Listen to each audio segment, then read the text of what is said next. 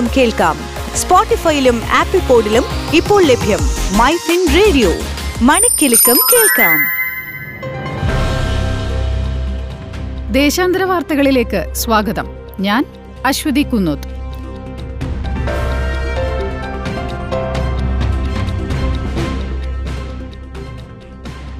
നെറ്റ്ഫ്ലിക്സിന് subscribers കുറയുന്നു.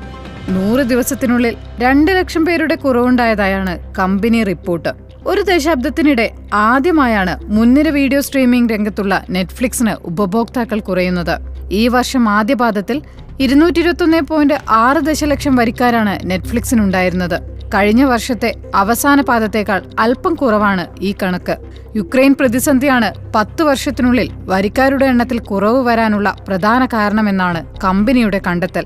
Silicon Valley ആസ്ഥാനമായി പ്രവർത്തിക്കുന്ന സ്ഥാപനം അടുത്തിടെ അവസാനിച്ച പാദത്തിൽ ഒന്നേ പോയിന്റ് ആറ് ബില്യൺ ഡോളറിന്റെ അറ്റാദായമാണ് റിപ്പോർട്ട് ചെയ്തിരിക്കുന്നത്. മുൻവർഷം ഇതേ കാലയളവിൽ ഒന്നേ പോയിന്റ് ഏഴ് ബില്യൺ ഡോളറായിരുന്നു കമ്പനിയുടെ അറ്റാദായം. വരുമാന കണക്കുകൾ പുറത്തുവന്നതിനു ശേഷം മാർക്കറ്റിൽ നെറ്റ്ഫ്ലിക്സ് ഓഹരികൾ ഇരുപത്തഞ്ച് ശതമാനം ഇടിഞ്ഞ് ഇരുന്നൂറ്റി അറുപത്തിരണ്ട് ഡോളറിലെത്തിയിരിക്കുകയാണ്